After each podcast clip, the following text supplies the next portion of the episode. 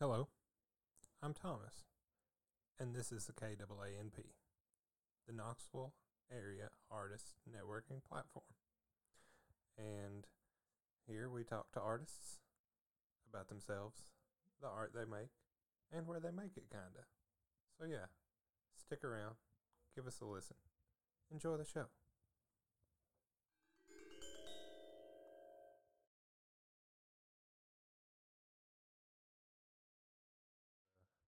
We've managed to uh, find ourselves here chatting on a podcast.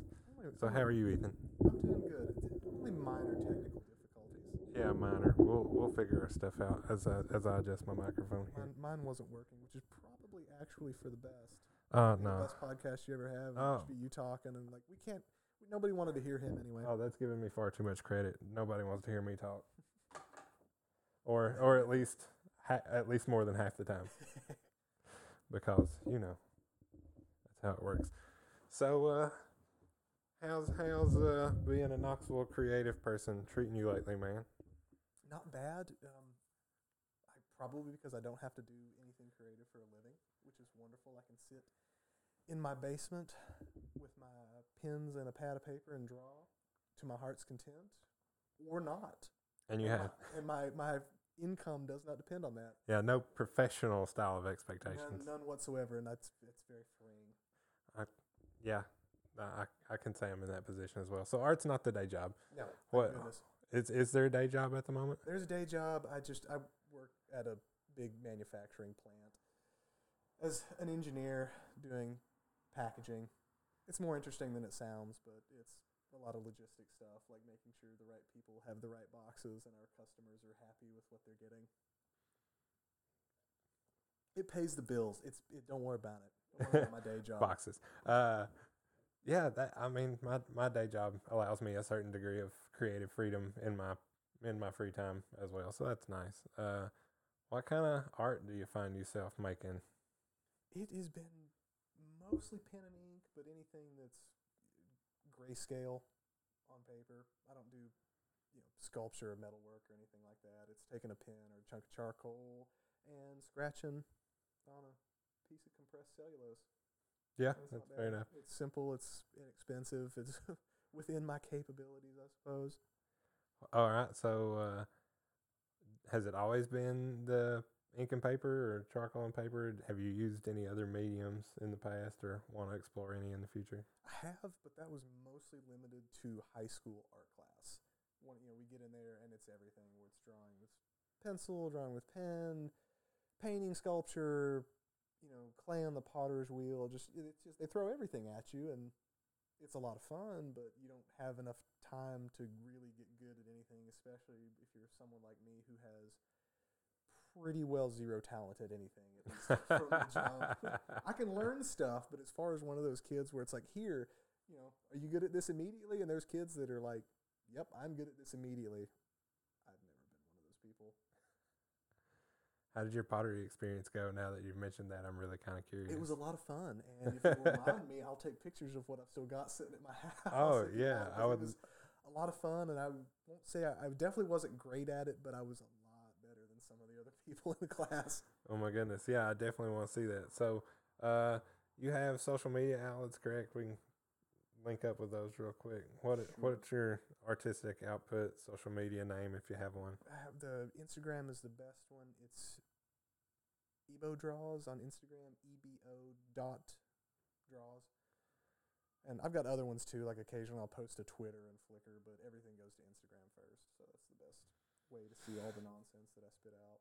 And, and that's the nonsense you spit out. Yes, Generally, all the the paper and ink and charcoal drawings. Yes that nonsense.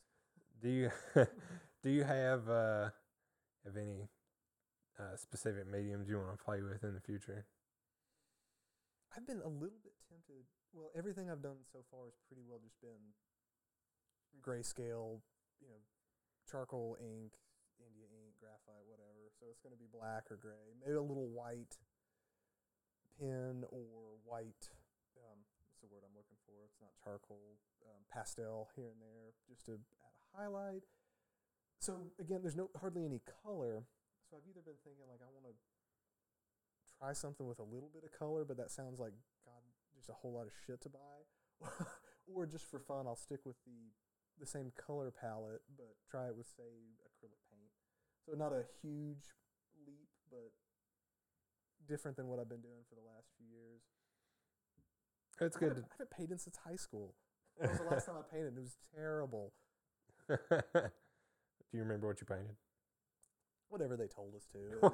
Just, like- Whatever they told it us. was it was whatever kind of nonsense of like oh just you have to do something but you have to use this color scheme with um, what is it complementary colors so yeah you have to do Mhm. it with complementary colors go whatever you can do whatever you want but must have complementary Here's colors. here's your rigid criteria. Expand from this. yes you set some boundaries be creative within those boundaries go.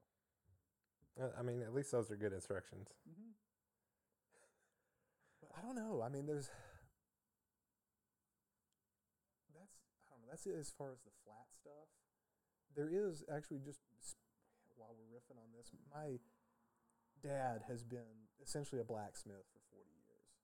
And he's nearly retired. Like he works one day a week but he doesn't do as much of the swinging of a hammer as he used to Mhm. he just does little stuff and i say blacksmith but he's a farrier so he looks after horses feet but there's a lot of blacksmithing work involved so he's got hammers and an anvil and a forge and he doesn't use it anymore. So he said, "Son, do you want this?" I, Hell yeah, Dad! I know just the spot in the garage. Yeah, I would definitely take that So opportunity. I'm gonna eventually, probably in the next few months, get around to getting that ludicrously heavy equipment hauled over and set up in my garage, and I'm gonna see what I can do with it from there. But that's that's still in the realm of possibility. I haven't actually done any of it at all. But that's what I wanted to do. And yeah, something that's that's exactly that's what. I that's what I want to know. Yeah, uh, forging and and all that would be a good time. I certainly want to try it. That's as soon as man, as soon as I figure out how to look again, assuming I get all of this and don't just keel over in the yeah, come over and we'll crank up that forge and we'll, we'll beat some steel. yeah, so Yay. hammer out some metal and I'll I don't know, I don't even know what I want to make. Making knives seems a little ambitious right from the jump because I've seen people do it and it's a lot of work. So it's probably going to be like I don't know, a coat hanger or something like that to start with. a forged and hammered out coat hanger. That, Mm. try it. My current coat hangers are, uh, are railroad spikes. Well, there you go. It's right up the alley. You might be able to use those railroad spikes to make your new That's- coat hanger. that's true. Yeah, that's definitely a, a medium I want to get into, but there's definitely a, a, capital investment that is a, a very unique one. Yeah, and if you get into it and you decide like, wow, this sucks. Um, damn, good Yeah, luck. yeah, yeah, yeah, you gotta- thousand dollars worth of equipment. You got to figure out either how to do it super cheap, hobbyist level, Mm-hmm. and not like lose your ass, or just be okay with losing your ass with some, having good materials. some people have got that kind of money laying around, and most of us don't. So I'm gonna jump on the, the the opportunity that's been dropped in my lap and say, heck yeah, Dad, bring your anvil over and show me how to do it and not blow up the garage. Yeah, right. Uh, I, I, I'm jealous. Good job. Don't you? Don't worry. You can, you can come, over, you can come over and swing a ha- swing a hammer. Um, I'm gonna crack another beer because I'm nervous. That's fine. So so tell us about what uh, what your style is, because I I could I say dark like whimsy, fantastical, but what would you call it? You nailed it. No, That's what I'd call it too. Um, gosh, I don't, I don't, I don't even know how to describe it. It's just kind of where I feel like going. Um, boy, I'm really just, I'm, I'm struggling again it, it- because of the medium that I choose to use. It's all, like I said, it's all grayscale, so it lends itself to slinging down a lot of black. So there's a lot of, Mhm. you know, little figures walking through caves or walking through forests or you know trying to get somewhere. there is a lot of intended travel in your work. Like there's a lot of people going places or you know r- arriving places. There, there's a lot of that. A lot a lot of journeymen in your work. I had a friend try and um, try and psychoanalyze my, my some of my drawings once because again I, I mentioned this just a second ago. It's a little motif I like. It's just a cloaked figure and a dog going you know who knows where, and it's fun to explore that. But my friend, you know, our, our mutual friend Ben was the one who pointed this out that the little guy is always going into the darkness. He's going into the cave. Oh, definitely. into the into the never, blackened- never away from the thing. Yeah, never like into. He's never going into the light or at least out of the darkness. And I was like, huh. I don't know what that says about me. Clearly, it's, it says enough that he pointed it out. I did do a couple drawings just for him where little guy was going into the lighted doorway of an otherwise very ominous looking castle. that was just that was just for Ben. Yeah, a one off. No, you ought to challenge yourself if you feel up for a challenge and, and draw somebody walking away from that dark shit just I- for shits and giggles. I'm probably gonna do that. It's something that has been on my mind a little bit, just because I didn't realize I had this exact same theme over and over and over again. I thought I just had similar themes over and over again. well, I mean, the, the piece of yours that I have hanging on the wall over there, and sorry, everybody, it's a nice day outside. My windows are open, so you might hear some vehicles pass by. Don't freak out, please. Uh, We are safe and inside. right. Um, even though we could be recording this on the back porch if I trust it wouldn't rain, but I don't. Thank you, East Tennessee weather. East Tennessee in the spring. Here we are. oh boy. But uh, it's it's the guy and his dog walking into a big giant mushroom forest. And even though that may be dark and whimsy, I don't feel too negative about it because you know what? I like giant mushroom forests, and that's very positively positively whimsical in my opinion. I mean, good things happen on journeys. It's not all Yeah, doom and gloom and slaying dragons. but I do want to slay a dragon. I'll work on that. I have one. So I actually have a one somewhere. I don't know where it's at. I'll send it to you. when I get home. oh please, I want to see this dragon. it's terrible, but I'll send it to you anyway. I've seen plenty of terrible things in my life. Uh, a poorly drawn dragon will, I'm sure, uh, delight me. Right, got it. glorious. So, do you have any um, major influences that have pushed your artistic output to this direction, or is this just kind of what has fallen out of your fingertips?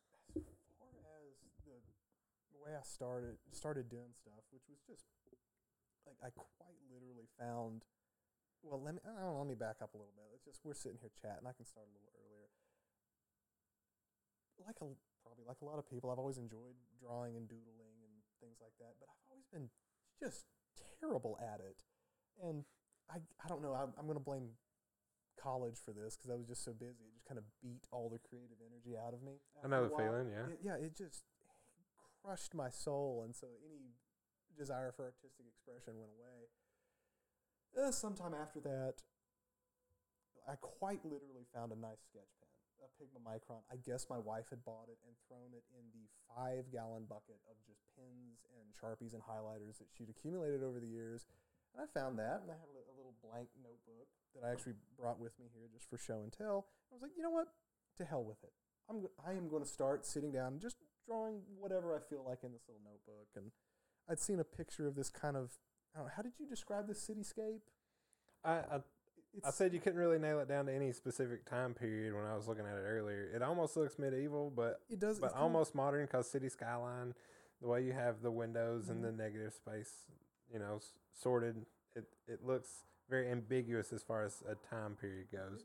Yeah, right. It kind of does, and it's just a, an odd silhouetted cityscape. And I thought I saw a picture of something like this, and I thought, you know what, I could, I could do that. I thought, well, I could. I want to do mountains the same way. So here's the, the next page of this little book that the listeners can't see. Yeah.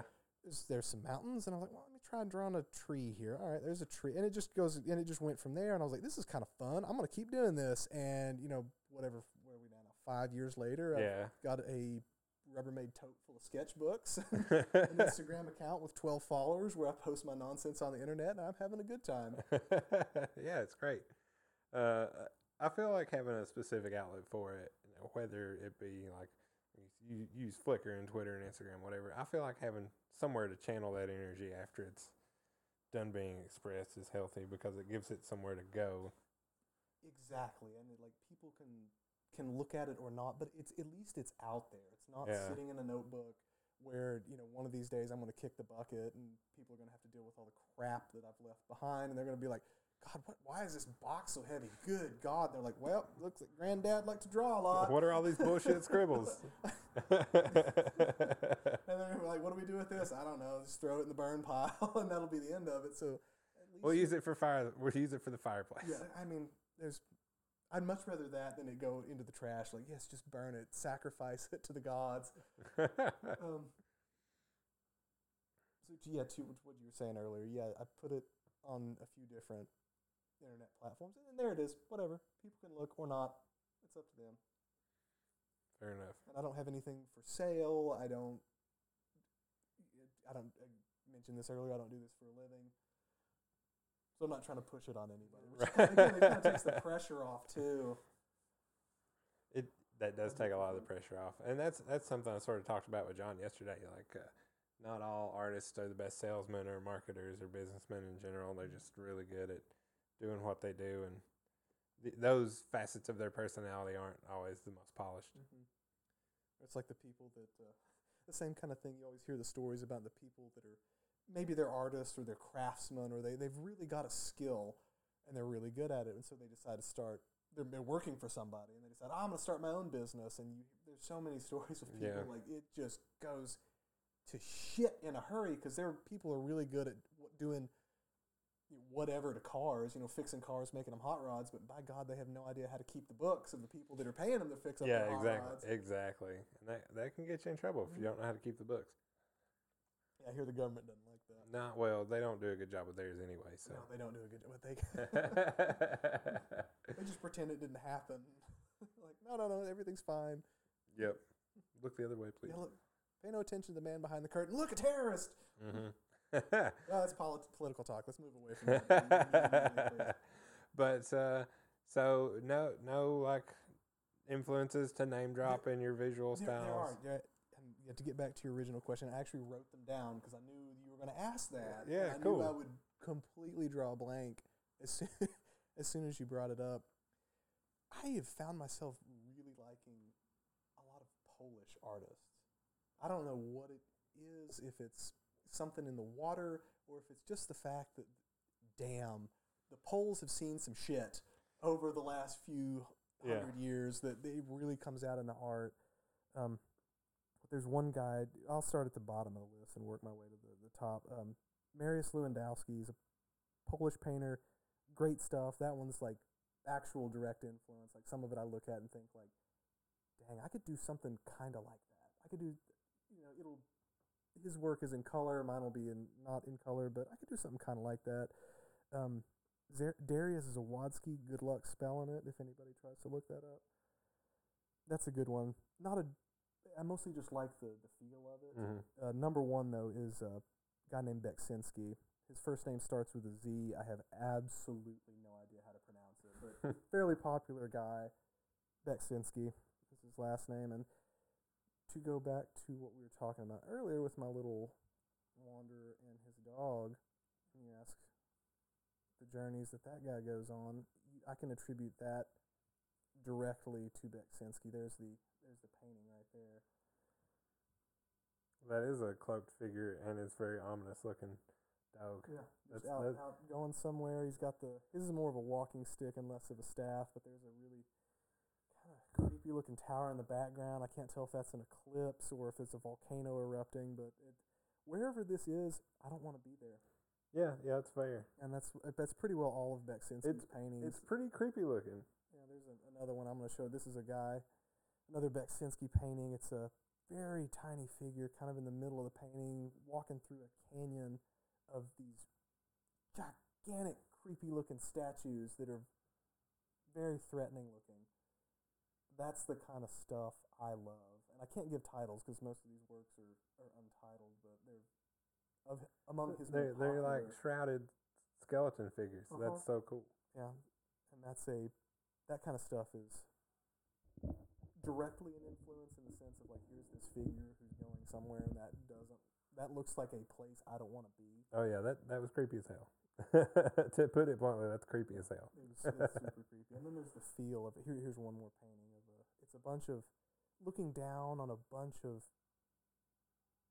They're not really. They're like rock pillars, and they're of unknown height because they just disappear in the mist. And each one has a fire on top and a bunch of creepy little humanoids huddled around a fire. And you look at that and you think like, I, wh- I don't want to be there.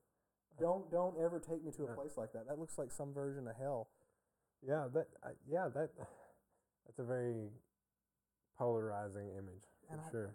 I, have, n- I have no idea why I like stuff like that. But artwork like that, um, things from anything anything that Hieronymus Bosch ever painted, mm.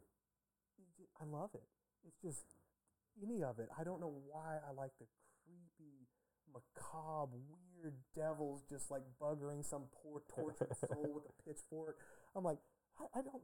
It, don't know what's going on here. I don't know what was going on in the mind of the person that painted this in the 16th century, but I would love to talk to them. That's like a lot of uh, Renaissance era paintings and stuff like that. Have all the, the depictions of hell and all, and all the ridiculous depictions of things that happen in hell. Oh yeah, people like running, getting squeezed between two rollers and burnt over fire and boiled in a pot. I, I swear to God, I had a good childhood. My parents loved me. I was never abused. I never saw any tragedy. Like had a few teachers who were kind of mean. That was about the worst of it. And for some reason, I love the darkest, most macabre art you've ever seen. Here you are talking to me about how jacked up you are.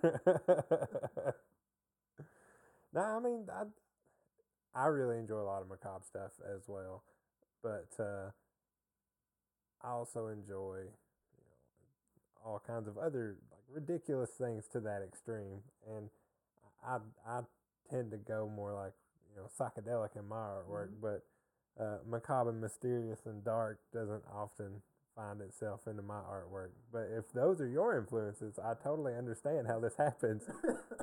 those are, I would say, those are my influence as far as the, the, oftentimes the feel of what I'm trying to put out there. But it, I didn't mean to imply that that's all that I enjoy because like Right. you flop down like an early, you know, MC Escher, like some of his prints, or um, I've really been looking at a lot of Van Gogh's lately, but Van Gogh's sketches. So not the the impressionists that you see with the real coarse Mm. brush strokes, which are fabulous. I love that stuff, but just the sketches where he had a, a, a pencil.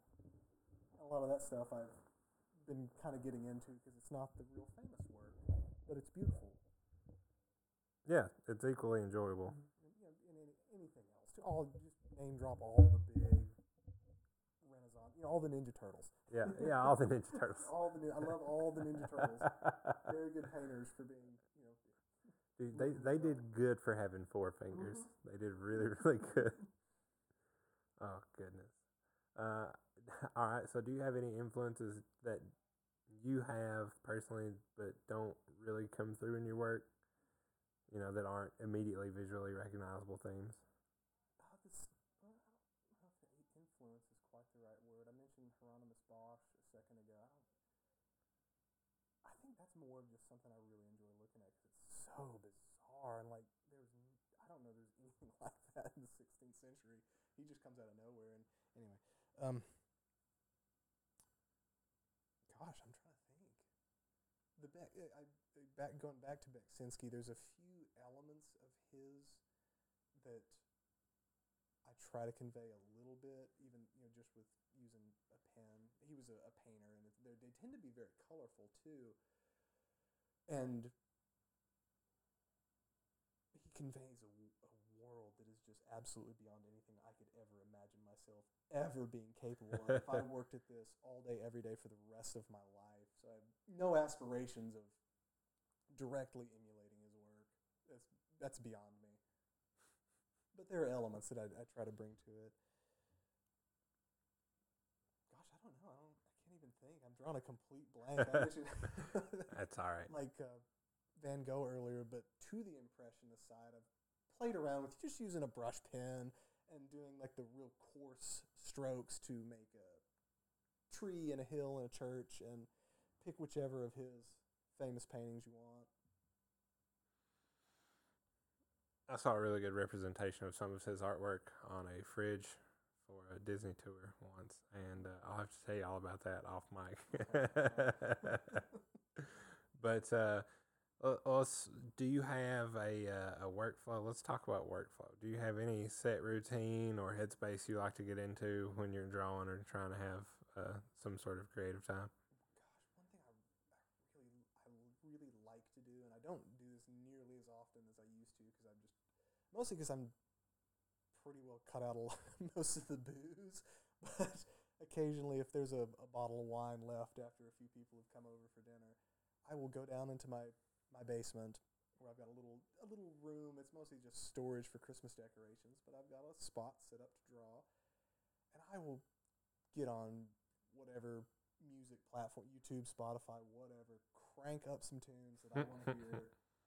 I particularly like YouTube because you can't switch to other apps while you're playing music Yeah. because it'll shut the music off, and then when you come back to YouTube, it'll start playing again. And that just ruins it for you, so you don't go anywhere. And then I kind of do that on purpose because I'm like, no, no. If I want to keep jamming out and you know listen to this good music and drawing, I can't. I can't. Oh, I'm gonna go you know, check this message that somebody Right. sent me. It's like, no, I got to stick to this. So that's part of it. YouTube, crank the tunes. A little bit of wine doesn't hurt, but it's not necessary. And I'll, I'll sit down there and just go to town and draw whatever the hell I feel like. Maybe I saw something earlier that day where I think, damn, that's that's cool. I want I can do something like that. I can I'm gonna give my own take on this thing that I saw earlier. Yeah, today. And just go to town and that that'll put me in a real good headspace. Do you uh do you find it easy for yourself to get into that headspace in that routine? It takes a little bit of effort for me because it's I can sometimes distract easily because this is for me it's work. I enjoy it, but Yeah. it's work, and there's a little bit of a, a barrier I got to break over to where, excuse me. Once I get going, I can keep going, but sometimes it's like, God, I kind of want to, you know, I, I saw this picture and I kind of want to do something like it, and I don't know how I'm gonna do it, and damn it, and I'm doing a little, I'm gonna do a little pencil sketch first and try and figure it out. Fuck, that doesn't work. God damn it.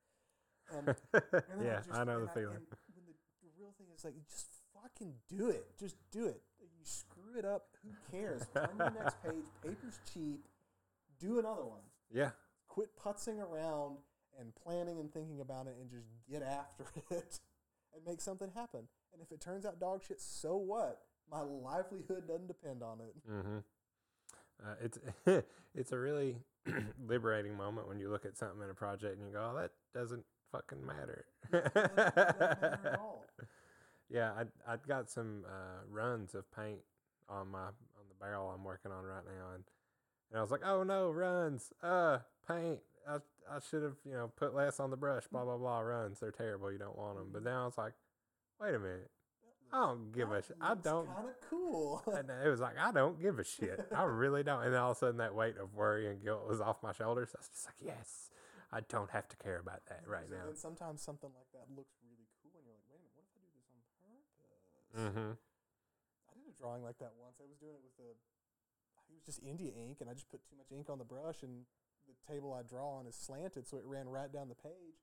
Thought, my initial thought was, fuck! Mm-hmm. Mm-hmm. And then it was, well, that looks kind of cool. Oh, wait a minute. I can totally do this on purpose. And so I just added a few more runs in it. It looked like I intended to do it, and I totally didn't. And Perfect. okay. There you go. Mhm. Win win. It's great when that works out. I, f- I usually forget that my drawing table can can incline, and I use it flat most of the time. You crane over it and you wonder after two hours why in the hell you're. Yeah, yeah, so yeah. much. When I could just like sit comfortably in my chair and slightly lean forward, like, mm, go me. Yeah, I got. I paid whatever thirty bucks for a little like doofus sit on top of my desk, slanty table thing. Yeah. Oh man, boy, it's just done wonders for my neck and my posture Yeah. a couple hours of you know, drinking wine and listening to music on YouTube. So is that is that an essential tool for your workflow? Do you have any essential tools for your workflow? no, no, that's not it. That's just that's where I'm really having fun. If I do something like that, crank up the music, couple glasses, couple glasses of beer, get into it, and it's it's fun, and I'm in a rhythm. But I can sit down and my sit down in my living room. My wife's watching some British period piece on TV, and I'm sitting on the couch with my sketch pad, just utterly uninterested in what she's watching. and I can sit there, and sometimes that turns into something where I'm like, well, I'll be damned. Look at that! Look at that! Look I, at that. Look, I did that! I did I that. did that right there. Sitting here on the couch, look. My one hand was petting my dog, the other hand was drawing. Occasionally, I had to get up because she wanted another glass of water, Yep. and that's okay too. But um, just to continue with like to go door with door number three, with what puts me in a don't headspace isn't the right word, but puts me under enough pressure to where, by God, I'm going to finish this. Is I've got a friend who's a musician, and it's a it's Ira Howard on YouTube. If anybody's interested, he is an absolutely master musician and a friend. And he sent me a message one day and said, "Hey man, I you know I like the work that you do. Have you ever done a time lapse drawing?" And I no, I've never done a time lapse drawing. And he said, "Would would you would you yeah? I'm sorry, I've got to adjust my mic here, folks. Um, would you do one like he sent me a song, a link to one of the songs that he'd done. I'd, I'd like to set one to music. Yeah. I was like, "Sh- well, y- y- sure, man, you bet. And so I sat down and I started, you know, after much futzing around with my phone and trying to get the trying to get the lighting right and everything else. I hit the record button, and damn, like it's like okay, I've, I I can't pause it while it's doing the time lapse Yeah. thing on the the recording on my phone. So I just had to sit there and draw my little heart out for like 45 minutes. And by God, I had to finish something or I had to start over. Yeah. So that was kind of fun too because it was, again, it was low pressure. I don't have to sell this. I'm not, if it turns out to be dog shit, I'll just hit the delete button and I wasted 45 minutes. So what? Oh no. But there was a little bit, but there was a little bit of like, all right, man, you better, you better get after this and you better do it. And that was kind of, that was fun and I, I, it was freeing in the sense of just fucking do it. Just do it. Just draw. Just keep working. The camera's recording you. Any long pauses are going to be super obvious. Keep working. Mm-hmm. And so, by God, I had to sit there and figure it out and like rack my brain. I'm like, And- oh God, oh God. And never really stop moving. Yeah, the perspective's a little funky. Like I thought I'd figure this out. Oh God, I can't wait anymore. Ah, here we go. And Yeah. it turned out kind of okay. and And now he's gonna take it and put it all together and set it to music. Yeah, yeah. Nice. Very nice. Uh, I time lapses are fun. I really enjoy them, but I've never had that kind of pressure on me for a time lapse. I probably made more of it than there really was because it's I, I get I get nervous. I mean, I don't know. Sometimes just knowing there's a camera is Well, was- can be enough. That was en- that was enough because it wasn't as if anyone was actually watching me right there, Yeah. or that it was gonna, you know, be the finished product immediately, and I didn't have a choice about it. I could have just deleted it and been like, "Nah, I'll do another one." So, so we talked Just about knowing the camera was there was enough to me to be like, "Oh no, oh God." so we talked about this a little earlier, but I wanted to touch on it again for the listeners. But how, uh, since you don't have a professional time lapse camera holding rig, tell, tell please tell me again how you set this thing Oh, up. I've done- I've done two two of these time lapse videos for my my friend. One was my camera sitting. It was like a kind of like a essentially like an end table that would sit beside your bed, and there was I think five or six cans of deck sealer on top of it, and my phone was on top of it. I had some kind of little I don't even remember what kind of clamp I had it in. so that was the first one, and the second one I wanted looking straight down on the paper I was drawing, so pretty well like at my eye level, my point of view. And I think that was my phone was in a quick clamp. Quick clamp, like the back end of it was held by a vice grip. The vice grip was in a hobby a hobby vice, like a table mount vice, and there was a bag of ammo sitting on the vice to weight it down because this long arm was sticking out and it was too cantilevered to support its own weight.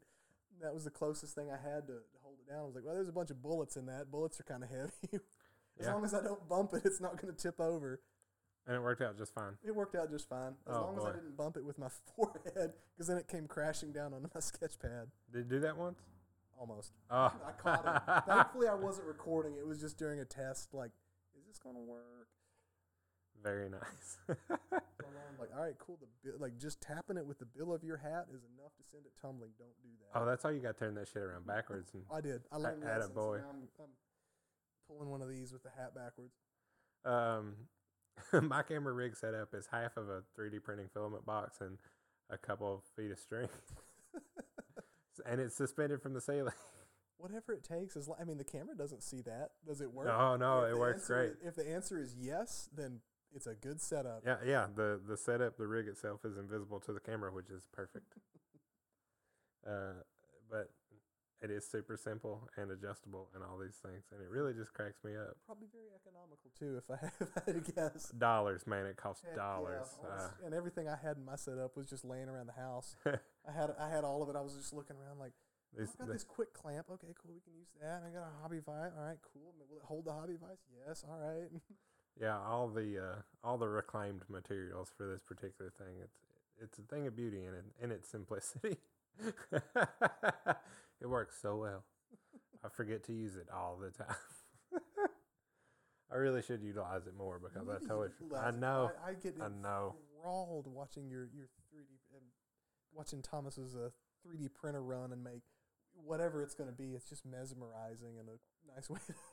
I nice d- way to unwind at the end of an evening. I'm like, Man, filming 3D prints is ridiculous. I've seen some people go way out of their way with time lapse setups to where they time the time lapse with the layer time so they only take the picture when the layer is complete and they're tuned like with the G code of the print and all this stuff. That would that'd be kind of cool because you don't seem like the, the So you don't you don't see them you don't see none of that. You just see that thing growing. you see the machine not move, but you know raise the the z-axis arm. I appreciate the Oh, God, effort. it is it's so nice. I pre no, I appreciate the effort, but also that's not what it looks like when it's actually True, doing its true, thing. it doesn't. So there's no issue if I were to when I when I watch yours and you can see that little head just zipping around, laying down material, and that's okay because that's what it does. Yeah, it's it totally okay. magic its way into existence. But you don't, those- you don't but the- just magically get cigar, you know, uh, lighter holders that say "cunt" on them You're out of nowhere. you're exactly right. Uh, it's I must say, I, I really appreciate. by the way, when it's when it's re- when there's a, something with profanity on it that took a lot of effort, I love it. If it's some kid on like a, a like a, a interstate overpass with a can of spray paint, grow up, dude.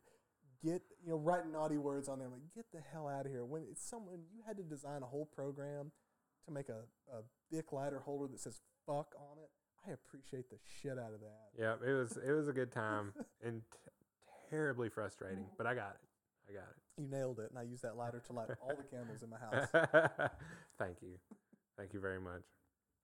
Uh, yeah, that, that I I've seen people go to some very distant lengths to uh to make a very nice video recording of time lapse 3D printer shenanigans, and I and I really do appreciate them for it. I just understand that I'll probably never do that myself. you, have, you have better things to do, like making glow in the dark fucks. Yeah, yeah, yeah. making I- flying fucks. flying fucks. They just kind of levitate in the dark, and it's great. Um, they're they're so terribly entertaining. Uh, I really, I really enjoy the fact that they they uh, they have the potential for such entertaining conversation because the thing itself is the word that you really shouldn't be saying at all. It's it's so good. Uh, it just it just makes good conversation. You know, like hey, there's you got some shit on your wall. I know. Don't you like it? Like It glows. It glows my, in the shit dark. on my wall glows in the dark. yeah, exactly. You want to see a glow in the dark cunt too? yeah, see, and it's just it's there, and it's it just makes funny situations, and I can't help it if you don't like it. But you know, people that find it funny are the people that I like to talk to. So you know. there's a certain level of. you're not you're not gonna overly offended by something like that. I'm Yeah. probably not gonna talk to them very long if I don't have to. yeah, uh, and they won't be buying my stuff if they think the glow in the dark fuck word is is uh, in some way offensive. Or if they think it's offensive and want to gift it to somebody that would also be offended, I, I got the hookup for you. But Thomas is your man. I have fucks for you to give. if you run out of fucks to give, I, I you can get some. I more. got the hookup for you. but it really was just like plain shenanigans that brought those pieces to life. I just really wanted some satirical language on the wall, you know, because there's too much cutesy shit out there. You know, live, life love can go eat a dick. Oh, God Almighty! Like if if that weren't done to death or just on the wall of someone who's just like the most uptight turd you've ever met in your entire life, you're like, get the fuck out of here. You could stand to like love a little bit more and maybe live your damn life and not being such uptight doofus. Yep, yep. Uptight doofus. Drink a beer and go on a bike ride. God damn. so so I'm I made I made that because it, it I didn't it didn't exist and I wanted one. so I filled that gap in my life and my heart with tangible profanity. There's all sorts of places you could go with that instead of like what is it? Live, laugh, love is the one that we see. You could say like you know, I mean, fuck this shit. I have fuck You- shit cunt. It's there great. you go. Fuck shit, cunt. I- fuck I this it. cunt. You know, just like, have it to where it's rearrangeable and you know, people, It's whatever suits mean, their mood. I'm not going to stop people from buying the whole set. Okay. Can- I'm not. give them all. That's it. Give them all the options, and they can have a. They can have a fuck this shit. They can have a shit Mhm. fuck cunt. Mm-hmm. All that. Oh, you could do. uh, Here's one. You could do the seven George Carlin's seven dirty words. You know what? That's the list I'm pulling from right now. Uh, yeah, I'm. That's that's where most of my inspiration's coming from. Let's- let's see. Not not because like I'm trying to like strictly go by offensive FCC rules, but like George Carlin's a fucking genius. No, that's that. You should do it just because George Carlin was the man. Was That- it, is it shit fuck cunt? Uh, Motherfucker. motherfucker, tits, Tits. asshole, shit, shit, fuck, cunt, tits, asshole, motherfucker. I, shit, I don't know. It's yeah, it's it's it's, a, it's a list enough. of words that aren't allowed on TV. Uh, if if you all are curious out there in listener land, you should definitely Google George Carlin Mhm. Seven dirty words or whatever it is. It's uh, you'll find it, I promise, and it's some wordplay mastery, and that's what that man was good good at, and prided himself in, I suppose. I know we, we could use a George Carlin right about now. Where are you, George? Uh, him and Bill Hicks are smoking cigars or some shit. Like it's fine. Yeah, and someone It's- it's- they're it's in the fine. next dimension up. Like, oh man, boy, like y'all don't know what you're missing. It's like you done fucked up. You were born. Ha ha ha. I can only imagine both Good of them saying suckers. that. Welcome to Thunderdome. yeah, basically. But uh, yeah, it's they're, they're fun. Uh, I like them, and they entertain myself, which was the primary function, and and apparently they entertain others, and that's a nice secondary function for them. they do well. Um, I should get one. I'm I'm running out of fucks to give. so Are you running out of fucks to give? pick I'm not trying to turn this into a fucking commercial, but if we're gonna talk about fucks, I have fucks to give. Thomas has fucks to give, folks. Oh here. goodness, Twisted wrist on Instagram. they're on my Etsy. They're on my Etsy and the twisted wrist on Instagram. I usually try to keep the focus on not me in this thing, so thanks for pointing it back at me. Oh, I, I, that's where the conversation was flowing. I wanted to bring it up there. And if someone buys a flying fuck, then uh, I mean, good for them. good for them. Good for them. They come in fridge magnets as well. Everybody, fridge magnets. I made a fridge magnet version for a, I think he can for a probably, customer. probably mail them if you ask. I can, I can anywhere as long as you're willing to split me on the postage.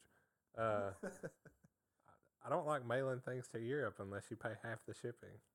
I'll I'll totally meet you in the middle on the shipping if you pay half. That's- that's um, yeah, I had I had a guy request a custom commission that was literally two words, flying fuck, and he wanted them each like magnetized so he could arrange them on the fridge. And he sent me a picture of it all like up on his fridge after he received it and everything. And there was a big old bottle of Knob Creek on top of the fridge, and then just like one mostly undressed stainless steel fridge. Like it needed some love and other mm. fridge magnets, but no, it just said flying fuck.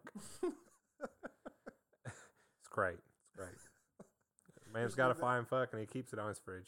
Leave that there for your wife. When when your wife's super conservative friends come over, just leave it there and see if they notice.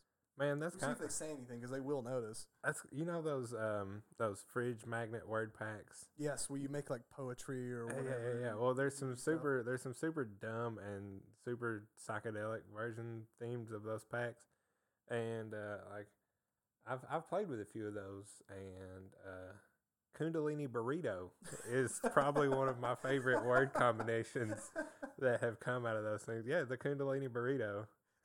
You just have that on your fridge, and somebody takes just a second too long to like look at the door before they open it, and they're like, Wait, "What the hell is a Kundalini burrito?" And then it's like, "Don't you see that you mix it with the pineal Gatorade, and then it's just it's, the, you're good to go?" it's the burrito that you don't need to reach in there and grab because it's so enlightened. Yeah, it, it just floats to you.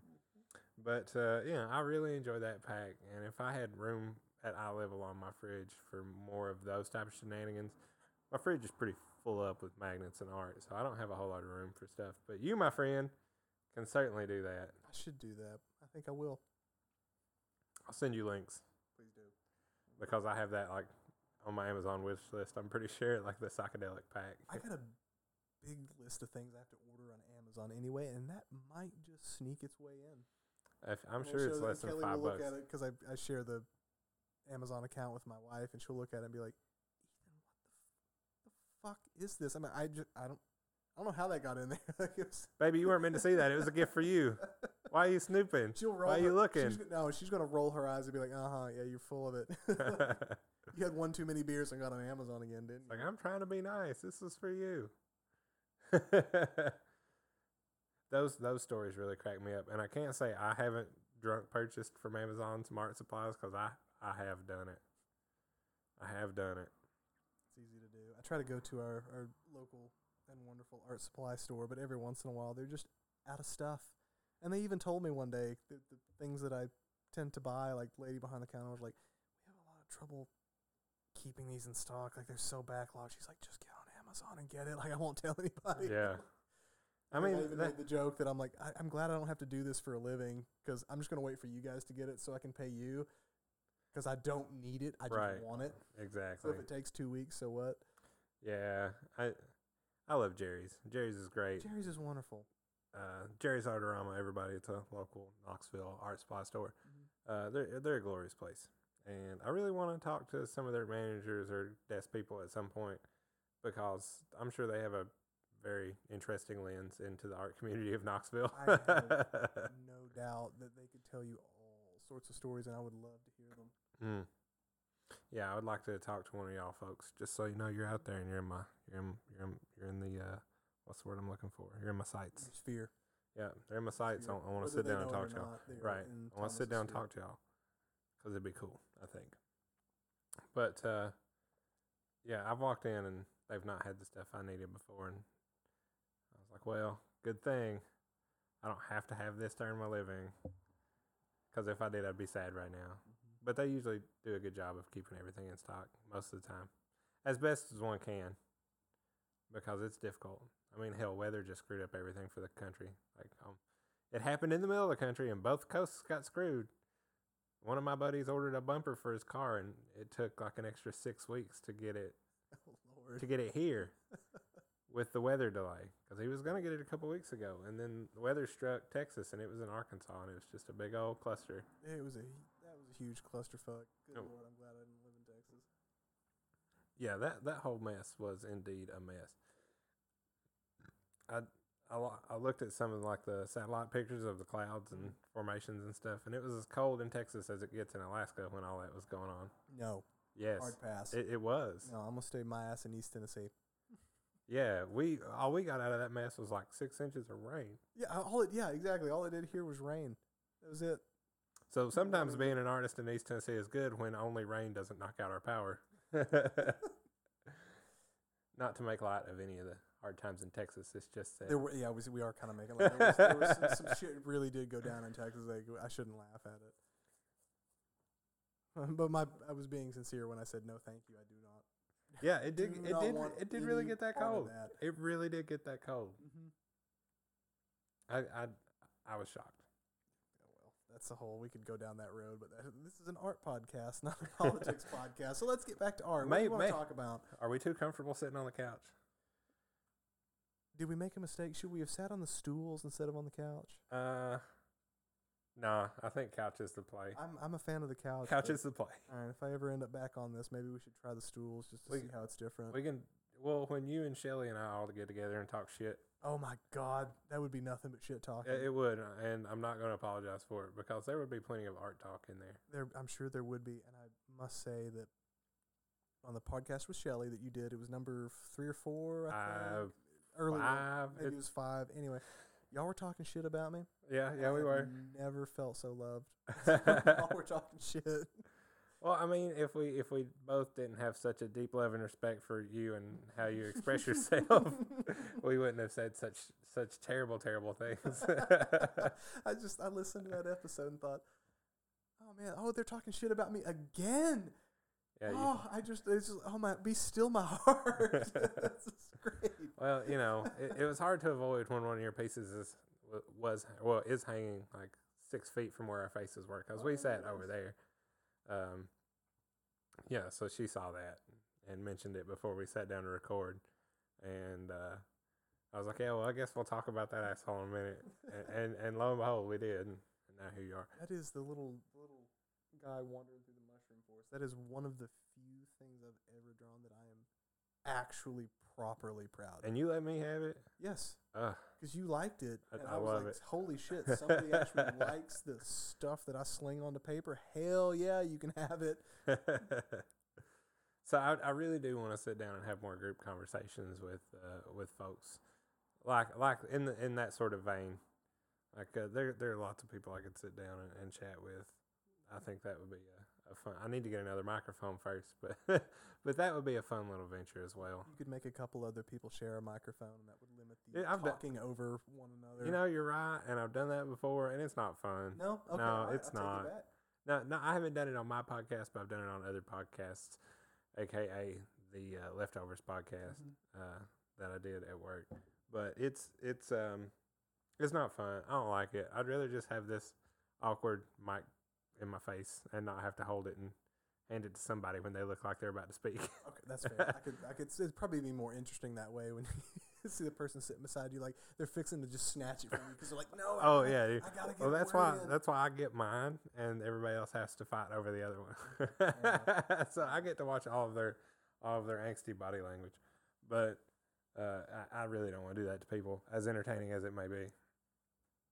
It's not fun. I didn't enjoy it at least, so I'm not going to spring that on other people unless they want to do it. I ain't going to stop them, but I don't want it.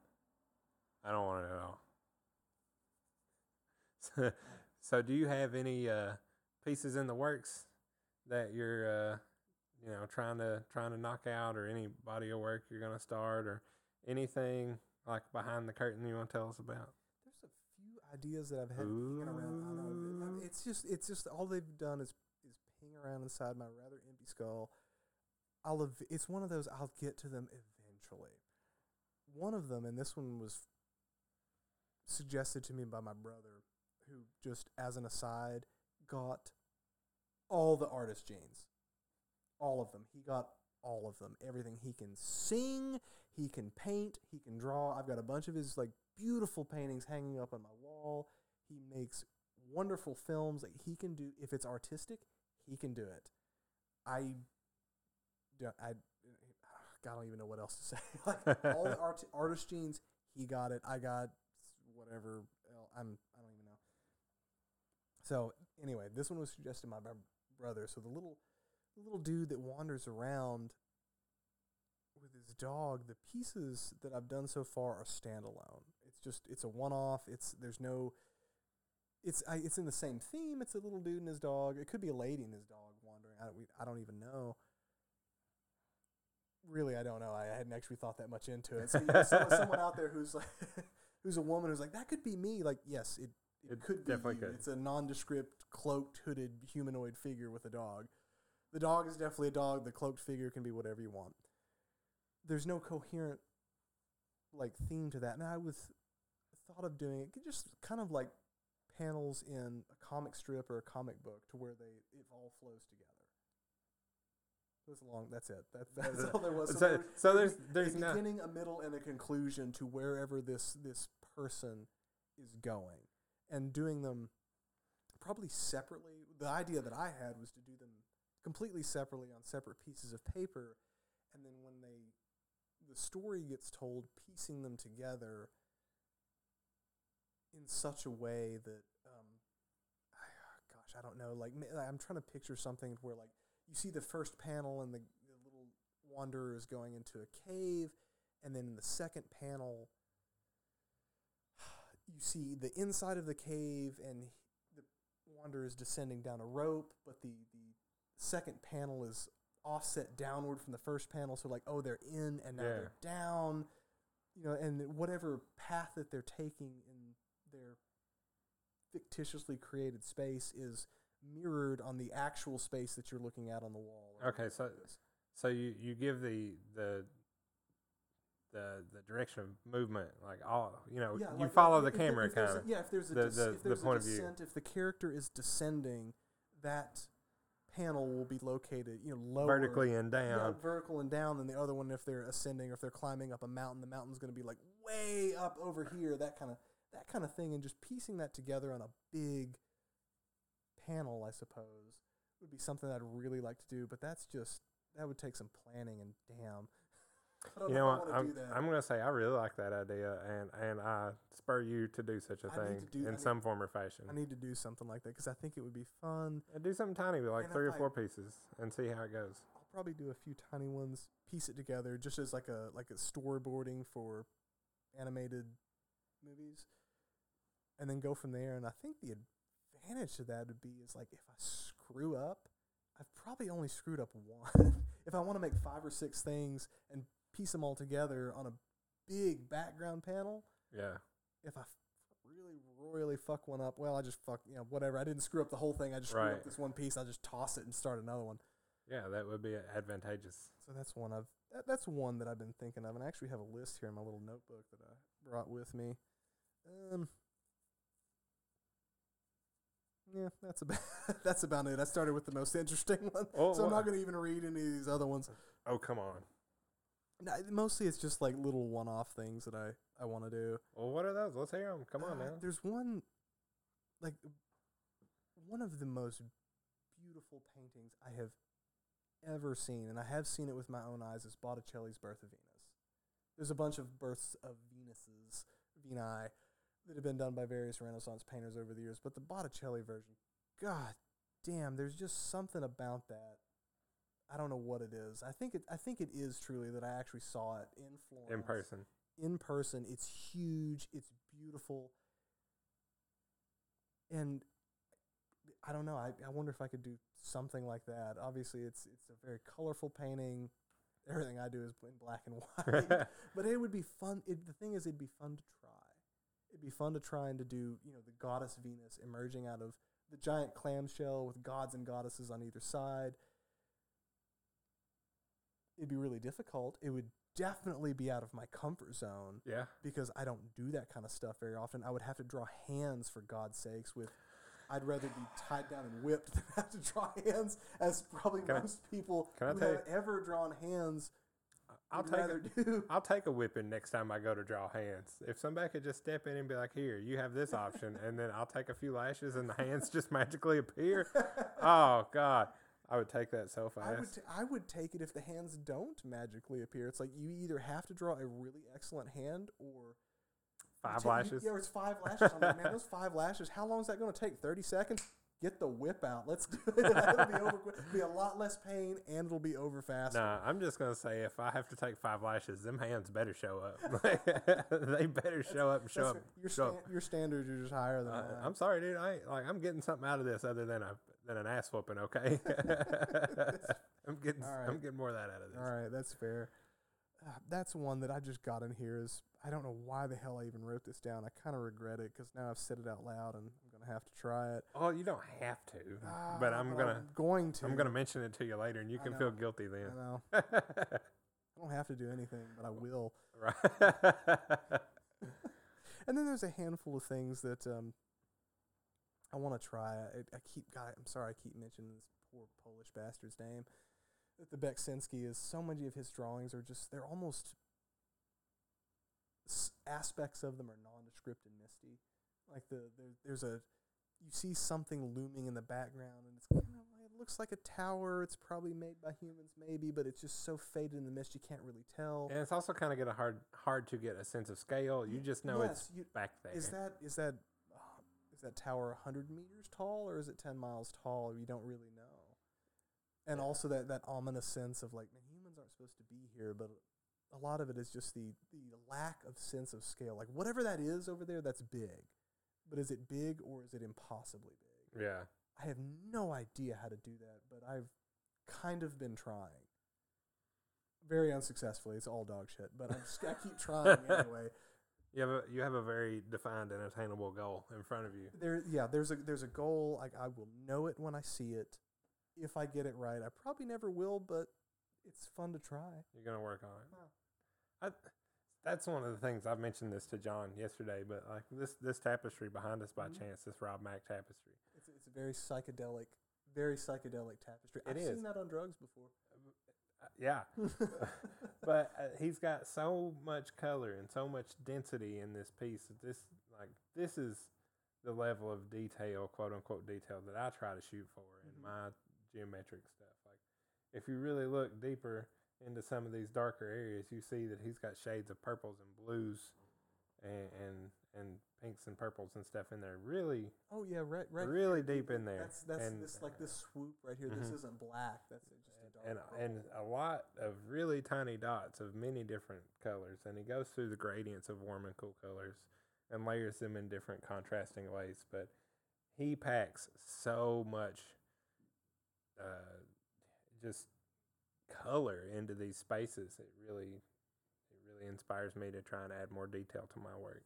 and the detail is such a it's such a well it's a almost by definition a pain in the ass and even if it's just repetitive detail Yeah, like draw you know you draw in a night sky and you got to draw a bunch of stars it's not exactly hard to draw a little circle with white ink on a black background but when you got to do 10 gajillion of them it's annoying yeah, and the, I don't know. That's where the good the good music and the good headspace come in because you're like, you know what? This is what I'm going to do for the next thirty minutes. I'm by God drawn stars, and that's it. Don't And- bother me. and as far as I can tell, his workflow is is a pretty calm, musically intensive, like uh, uh, very relaxed headspace Yeah, workflow. this tapestry is actually beautiful. I saw it when I first came in, but didn't take the time to really sit and stare and I appreciate mean, it. there's there's this was like a a seventy centimeter. Uh, he's Australian, so it's like a seventy centimeter Mhm. centimeter disc that he painted this on, and then was wow. photographed and blown up for the for the tapestry.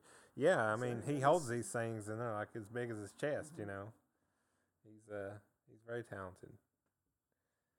I don't know how many times I've said that so far on the podcast, but uh, he is he is very talented There's a lot of talented people out there and a lot of underappreciated people. for sure.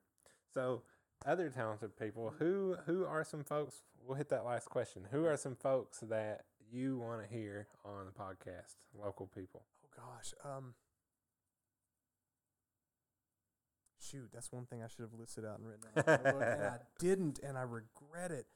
All right, so our, our friend Shelly's been on. That's great. I would love if you could somehow remotely do Ben Adams. I've I've sent him It's, I've sent him a message on Twitter. yeah, it's it's might be possible, it might be not, but I think that that would be fun, even if y'all just did what you and I just did and sat around and shot the shit about nonsense for half the time. Um, you've mentioned Lola. I would very yeah, much like to she's from. She's still like she's still on the docket. I'm, I'm trying to wrangle her. because I, I I like Lola's art so much. It's it's her own. Yeah, and it's wonderful and I love it and I've I've extracted some influences from her not so much in the theme that she does but in the the way that she does it the way she does the she makes those you know the continuous lines and Mm. the hatching and the way that she does the shading it's it's great I love it and I've tried to to take the the bits of that that I think I could actually use for myself and and use them Lola would be good. Good lord. Um, and these are just visual artists. I've got a friend. He would probably do it. He'd probably be game to do it. Okay. so- yeah. Music musicians, non traditional artists, all that. It's Oh, still yeah, fair. no, it's I'm- still I'm fair going, game. I'm going visual artists first, and then I'm going to, to to swing over into probably music. That big mural that's on the building across from Barley's. You know that mural, the East Yeah. Tennessee Music. I am good pals with Walt Fieldsa. I have known that man since I was born. hey, He would he'd be an interesting cat. We'll mention it to him. We'll see what happens. I will. If I told him about it, he'd probably be like, "Yeah, sure." You know, if I'm not like you know traveling around or got some other big project he's working on, just really interesting guy. He's probably I don't know how, how old am I? I'm 35. Walt's probably 70, and has done a lot of really cool shit. a lot of wonderful work, and I, I say I mentioned the mural just because it was something you probably would have seen before. yeah, it's a pretty uh pretty well traveled part of downtown. Uh-huh, and he's he's given me a lot of good tips over the years and tried to like goad me more into making art at a when I was I was much younger than I, I am now and I know I know shame on me I'm a slow learner Wag of the and finger. yeah, Thomas is wagging his finger at me, but I deserve that. And but it was it was always giving me like good little tips. He's like, here's some essentially drills that you can do. Here's some exercises, things that I still work on to this day. I'll give you an example, like draw an egg. Yeah. Anyone out there, a visual artist, draw an egg. Good fucking luck. Eggs are hard to draw. I Yeah. didn't know this. They're so simple to look at, and you're like, I could draw that. And then I and maybe just people out there better than me, but I suck at drawing eggs. I have sketchbooks full of nothing but eggs, and they suck. Whole sketchbook. I well, it's a it's a super cheap sketchbook. I didn't like actually pay money for it, and things like that, and little thing. And I'm just going to keep going on this because this is an art podcast. Damn it! Things like when you make your line, think of like planes doing a touch and go, Yeah. which is a drill that pilots learn. Like you, you go like you're coming in for a landing, but you're not actually going to land. You touch down briefly, and then you up the throttle, and you take off again. So point being, you come in gently, gently, gently. You gently touch down, the pressure increases, and then you gently take off. It's so simple when you say it like that. You go, oh, yeah, obviously. But when I was just like taking my pen and just like slamming it down on the page and then raking it across, it just looked stupid because it almost looked like a damn comet. And I got that advice from him and was like, son of a bitch, like, how have I never realized that before? Little things like that make a difference Mm. when you have someone that actually knows what you're talking about, they're not a buffoon. like, they're not just an eight who's been given a pen like myself, who's trying to draw. It makes a difference. It does. So he's a good one. Um, and then let's see who else we can who else we can do. I'll probably think of other. I don't know. There's so many good local artists, and you probably a bunch of ones you've already thought of. Well, that's okay. Uh, because you can always, you know, if or when you remember, you can tell me later. Okay, I'll. T- I'll, I'll Because I, I, I, swear I compile this list that people give me, and I, I really do try to reach out to these people that they suggest. Because if I don't do that, I'm going to find myself at a dead end street with people, no people to talk to pretty soon. I'll see. I'll see what I can do to help. Um, the fella I mentioned earlier, who I did the time lapse drawings for, Yeah. who's a musician. Su- like he's a fantastic musician. He can do anything musically. He's wonderful. Super chill, down to earth guy. His um, Ira Howard is his, I guess, his stage name. I can give you his contact information later. Good dude. Um, gosh, I'm really coming up short, man. I'm sorry. I should have written. It. I should have made a list because I knew I was going to panic and be like, "Oh God, think, Ethan, think." it's it's all right. It's it's funny to me that you and my previous guest John both came with prepared notes. I guess I should come with some prepared notes, but I guess they're all in my head at this point. But it re- it just cracks me up. that y'all both come over. And you're like, I'm prepared. Well, it's because I knew that I was going to be asking. Well, at least I got two out of the three questions. A list made for two out of the three questions. well, that's all and right. I knew that I was going to like fucking panic and freeze and not know what to say. So here I am panicking, freezing, and not being able to think of any other artist. That's all right. Well, Ethan, tell us your uh, social media handles again, and then I'll play us out. Ah, best one is Instagram. Ebo draws.